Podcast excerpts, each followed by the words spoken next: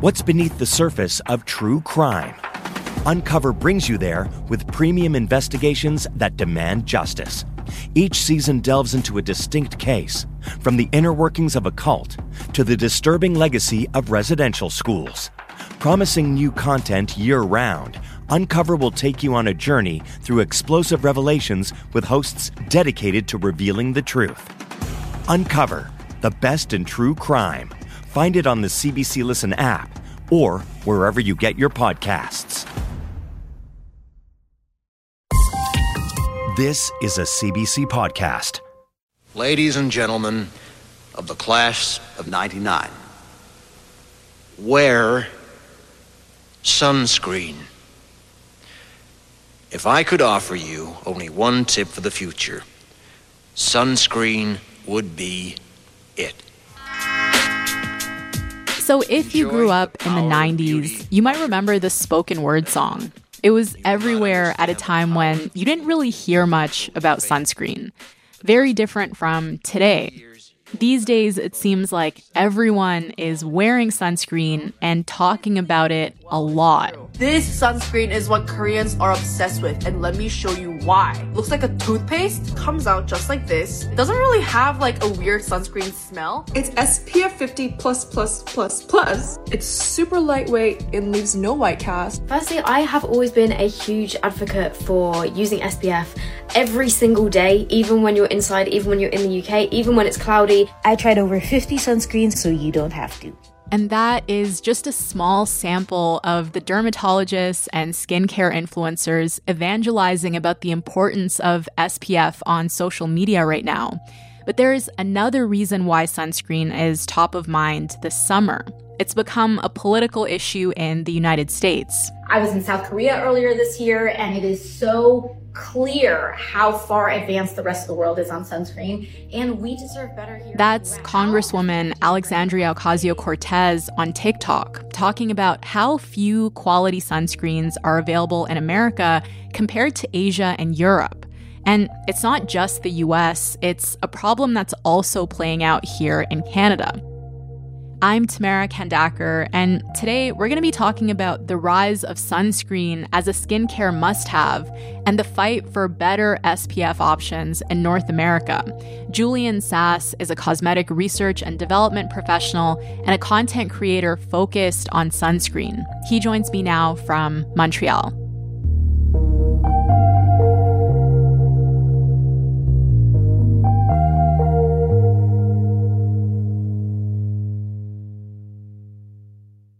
Hi, Julian. Hello, how are you? I'm good. Thanks so much for doing this. I appreciate it. Thank you so much for having me. This is fantastic. Yeah, I'm, I'm excited to talk to you about something that I feel like I know a little bit about and has become a big part of my life, but I have a lot of questions about still. So let's start with kind of the ubiquity of sunscreen. So I'm sitting in a dark room right now and I'm covered in a coat of SPF still. And I put it on this morning after I moisturized. It's something that I do every day. And I feel like a lot of people in the last little while have become religious about wearing sunscreen. It's something that you hear being preached online all the time. And that wasn't the case so long ago. And I'm wondering if we could start with why that is. Like, why is sunscreen so ubiquitous right now? I think that it's a couple of things. So one of the big things is social media now. So you have influencers you also have like skin professionals, like dermatologists and estheticians who've been saying these kinds of things forever. But if you weren't going into their offices, then you weren't hearing this kind of stuff, like wearing sunscreen every day and moisturize and all of these things that just weren't accessible to people now. But now people have so much more access to all of this information. That's been one of the things driving it. And also, I think it's just the products themselves have gotten so much better. I mean, if we're thinking about, you know, some things that are out now, like there are these brands that have come out that have made sunscreen this like more fun kind of thing to wear and not something that's just for the beach. And the products have gotten so much better and so much more cosmetically elegant, work well under makeup, and there's really something for everybody now. If you're still on the hunt for that perfect sunscreen that doesn't feel heavy and greasy and leave a white cast on the skin, this is the new series for you because I've tested out over 50 sunscreens and I'm going to share the absolute best ones. So it's a combination of kind of people knowing more about it and the formulas just being more tolerable to use as like an everyday thing. Is this also the result of like this obsession that people had 20 years ago with tanning? yes. Yeah, it was like there was the the big tanning boom. So we definitely, you know, saw decades ago people would, you know, go out, go tanning, get on tanning beds, all of those things. And now as that time has gone on and they're now seeing how much damage that the tanning has done to their skin, now trying to reverse. And so now there's so much that being preached from these, these professionals saying, no, you don't need to go tanning. Like you need to be wearing, wearing sunscreen, protecting your skin from the sun. And now you're just being able to see all of the damage that all of that has done. So it's like we had this trend. We're now seeing the repercussions of it and now trying to backtrack and make sure that that doesn't happen again. Right. Okay, so so this wider embrace of sunscreen is relatively new thanks to all of these things that you mentioned and the industry seizing the opportunity, but protecting your skin from the sun isn't a new idea, right? Like people have been finding ways to do that since ancient Egypt. Yeah, a hundred percent. Like when you look back into history, we're looking at places in Africa, um, at sub-Saharan Africa, we're looking at Egypt, indigenous cultures in North America, Greece, Rome, India, Southeast Asia. They all have these components that were like, okay, we're gonna use like olive oil for sunburn treatment or using like a wound healing salve with herbs or all these different things that were designed to either protect from the sun or to help heal from sunburn. And so that part of human nature is not anything new. But as, you know, time ha- has gone by, and I mean, even in Europe, you know, we, they had like face and head coverings to protect from the sun. And, you know, coming up to maybe the early 1930s when the first actual sunscreen was developed. And then SPF came around in the 60s. And now we're where we are now, where we have these incredible, elegant formulas. But yeah, trying to protect your skin from the sun is nothing new at all, but it was definitely more of a focus on sunburn for sure than all of the information that we know now that the sun can do for your skin. Mm. And, and from what I've read, historically, it hasn't always been about health reasons either, right? Like it was for cosmetic reasons because lighter skin has been culturally seen as more desirable. Exactly, exactly. So when you're doing that, protecting your skin from the sun, it's like, oh, I know that the sun's to make, make me be darker, but I want to be lighter because when you think about how it was in Europe all those years ago, the people who were darker were the people who were outside in the fields and working, and the people who were inside had the lighter skin tones. They weren't as exposed to, to the sun. And so those fairer skin tones were more desirable. Obviously, the tide has shifted since then, but it was definitely seen as a sign of wealth and high standing to have that lighter skin tone. And so a part of that was also religiously protecting your skin from the sun.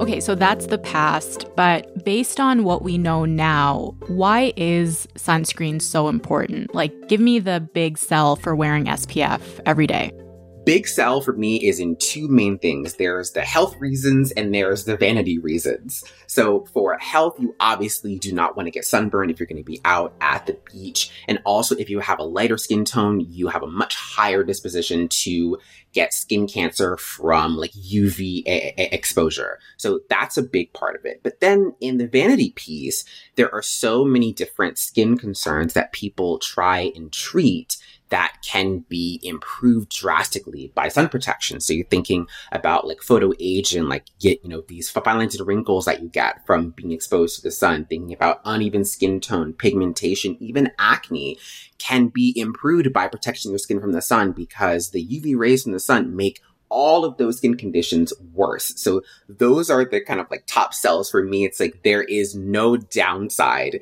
to wearing sunscreen every day. And it's going to be a great investment in your skin for the long run for both the health and the vanity reasons. And so while we're here, what is the right way to wear sunscreen? Because I've heard a lot of different advice. I've heard the shot glass for your whole body guideline a lot. Is that right? Or is that like a, a TikTok thing?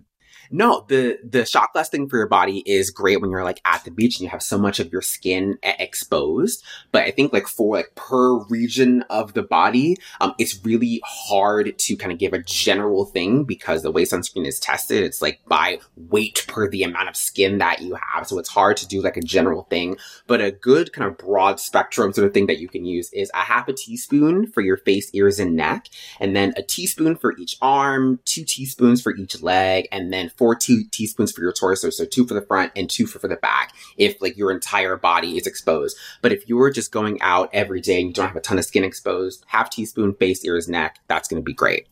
Yeah. And then in terms of reapplication, is it true that every 90 minutes you're supposed to reapply?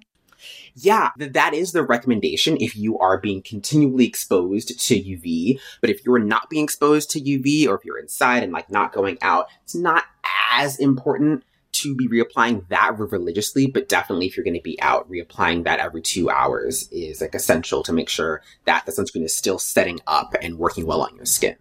Okay, gotcha. Th- those are some great practical takeaways. So let's talk a bit about how sunscreen actually works. So I know there are two main types of sunscreen chemical and mineral. Chemical sunscreen, correct me if I'm wrong, but it absorbs UV rays, it converts them to heat, mm-hmm. while mineral sunscreen also reflects UV rays off the skin. And both types provide effective sun protection. But there's been a bit of fear mongering around chemical sunscreen with people saying that you're putting chemicals all over your body, which is bad for you. And I wonder if you can set the record straight on that. Are chemical sunscreens bad for you?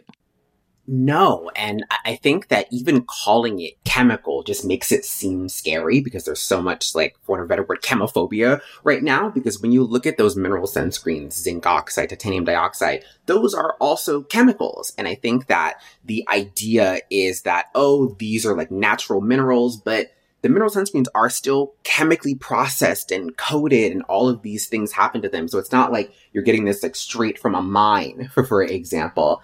But even when you're looking at how the sunscreens work, it's fairly similar as to how they, they work. You know, you're getting the chemical sunscreens that absorb UV, but the mineral sunscreens also mostly absorb UV and convert it into heat. So the way that they work is fairly similar. We've known this since about the 80s. But even with those chemical sunscreens, there is a lot of fear mongering that happens for a number of reasons. And it mostly comes from a misunderstanding of the data that we have about sunscreens. Because if it did get to a point where we found these sunscreens, when used as directed, are harmful to human health. They'd be pulled from the market. So no, there is no harm from using any kind of sunscreen, mineral or chemical. And the best kind of sunscreen that you can use is the one that you like to use and will wear every single day. Okay, right. So just to be absolutely clear, according to Health Canada and the FDA, there is nothing right now that says any of these ingredients are unsafe for people to use and that people should not stop using sunscreens. Exactly.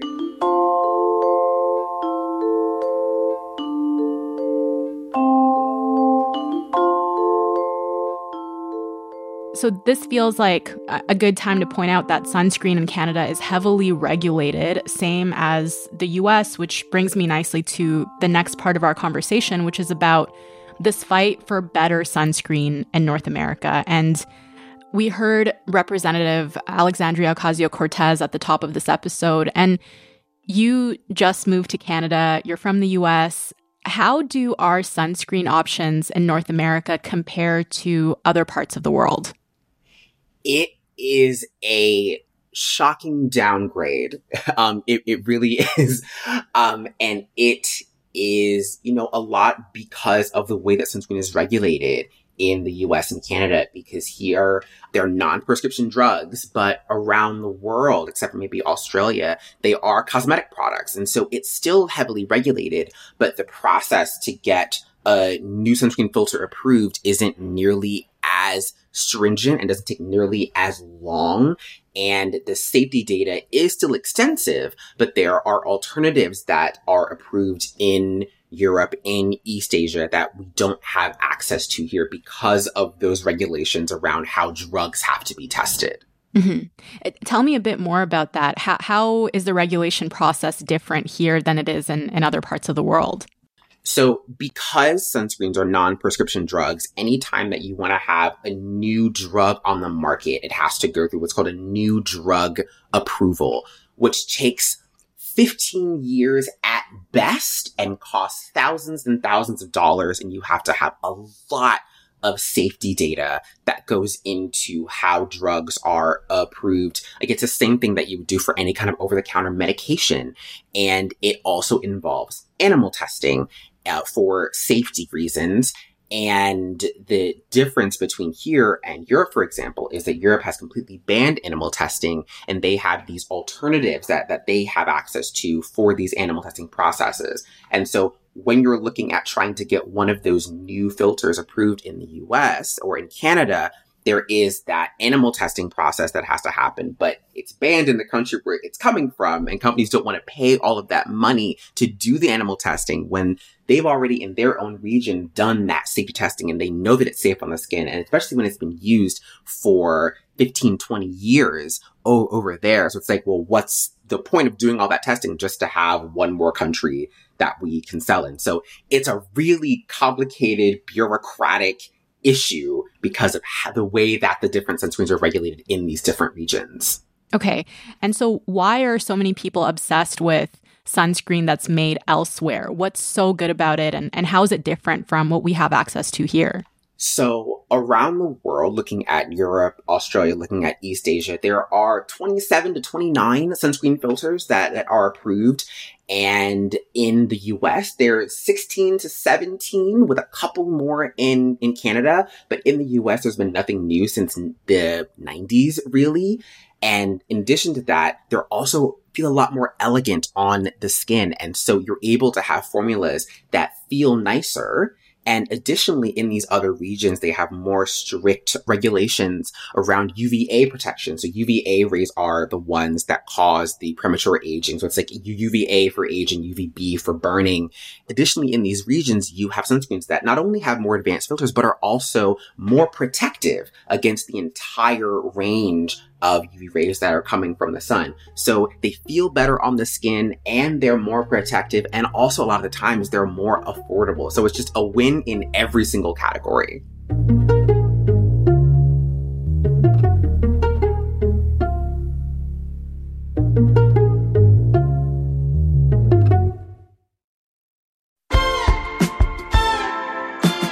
Hey, I'm Tom Power. I'm the host of the podcast Q with Tom Power, where we talk to all kinds of artists, actors, writers, musicians, painters. We had Green Day on the other day talking about their huge album, American Idiot. Nicole Byer came on to talk about ADHD and comedy. And then there's Dan Levy. While we were talking about filmmaking, we talked about his insecurities. I sometimes feel like I have this desire to like perform, to be a version of myself that people might like. Listen to Q with Tom Power to hear your favorite artists as they truly are, wherever you get your podcasts.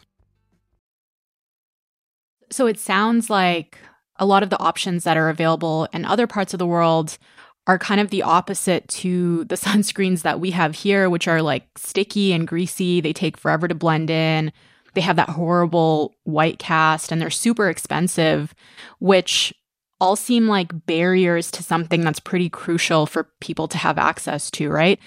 I wonder if you can talk about what you've learned are the biggest barriers that prevent people from wearing sunscreen on a daily basis. Yeah, a big part of that is that the cultures that we're living in actually drive the way that products are formulated. So when you think about, you know, US culture, Canadian culture, the sunscreens that we're used to are just for the beach, for example. And so when you're thinking about the kind of beach mentality, that like people want something that feels kind of thick and heavy because you feel more protected.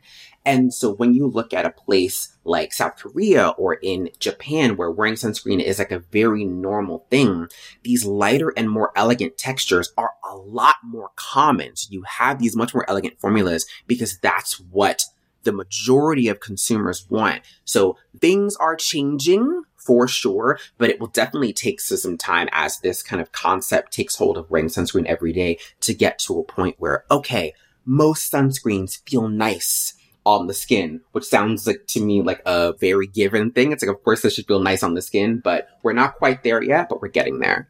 Yeah. Eh, can I just ask you, does that explain the price of sunscreens? Like, I'm just thinking this is something that you have to use every day, quite a bit of it every day. And some of the sunscreens that are considered like good quality, they cost you know anywhere from 40 to like 60 dollars which yes. is which is pretty expensive right so why is it why is it that expensive it is a combination of not being like normal to have like these nice sunscreens that people are wearing every day, but it's also the companies who make these really nice formulas know that what they are creating is something that is unique to what people have seen on the market. And a part of that does come with an upcharge. It's like, okay, we're making this really nice, elegant formula that not a lot of brands are doing, and we're going to charge for that which is a shame really. And until we have, you know, brands at all different price points able to make really nice, elegant sunscreens, then you're going to see that price be for those more expensive products. Because yeah, I totally agree that when you have to wear, you know, 2.5 mil and wear that every single day, it's like, okay, I've got this, you know, 50 mil sunscreen from Sephora that I've gone through in a month and it becomes a cost barrier for, people as well. It's like, okay, if I want to wear this every single day, I'm either not going to wear enough of it or I'm going to go broke. Because if you think about it, so many other kinds of products have options at every single price point. I mean, you can get, you know, a $3 cleanser from shoppers, but you can also get a $60 cleanser from Sephora as well. So you, ha- you have those things that will work similarly, but at lots of different price points. And so as this phenomenon becomes more ubiquitous, hoping that the ranges of prices that we have for nice formulas will happen at every single price point.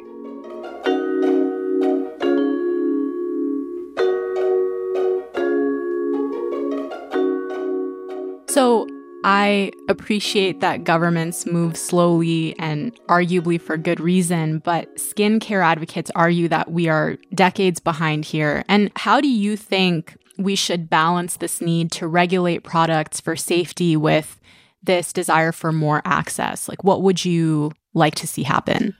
I think in a perfect world, I would love for the FDA to sort of take the years of safety data that's coming from different regulatory agencies like the EU and Australia, which is something that Canada does very often. It's like, okay, we know that these other regions have done all the safety testing, have done all this, and we're going to adopt what their regulations are. And a part of that also is if we are going to still treat sunscreens as drugs, to really put a lot of effort and you know money into expediting the approval of these non-animal alternatives to these animal safety tests. So that it's easier for us to have these sunscreen options here and even for just drugs in general. And also just more collaboration between different agencies because looking at just the regulatory sphere in general there's so much science happening in all of these different regions and when everyone is kind of in their own sphere then it's so much harder to share information. So just wanting that collaboration between all of these different agencies that all, yes, have their own rules, but also have the same goal of ensuring that their consumers have safe and effective products for whatever concerns that they're trying to treat. Hmm. But it sounds like we might be dealing with this issue for a while. So, just w- one last question. What advice would you have for people who want to order sunscreen internationally? I do not recommend Amazon. Okay. Um, Amazon definitely you can get some duds for, for sure. Like I've seen a lot of fake products on Amazon that have the same packaging, but when you look at the formula, it's like, oh, this is not what this is advertised to be at all. But there are lots of different reputable retailers in Europe, in Southeast Asia, in Australia that are able to like ship sunscreens here to North um, America. So definitely want to start there before trying to, you know, get things that you see on Amazon because you definitely have a much higher likelihood of getting something that might not be as advertised. Okay, I think that's a great, great place to end. Julian, thank you so much. This was awesome. I appreciate it. Thank you for having me.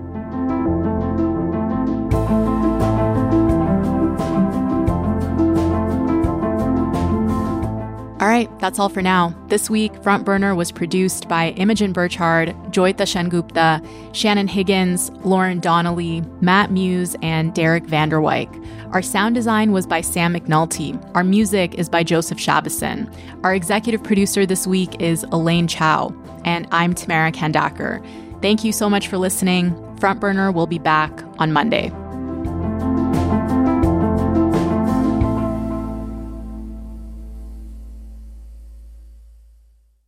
For more CBC podcasts, go to cbc.ca slash podcasts.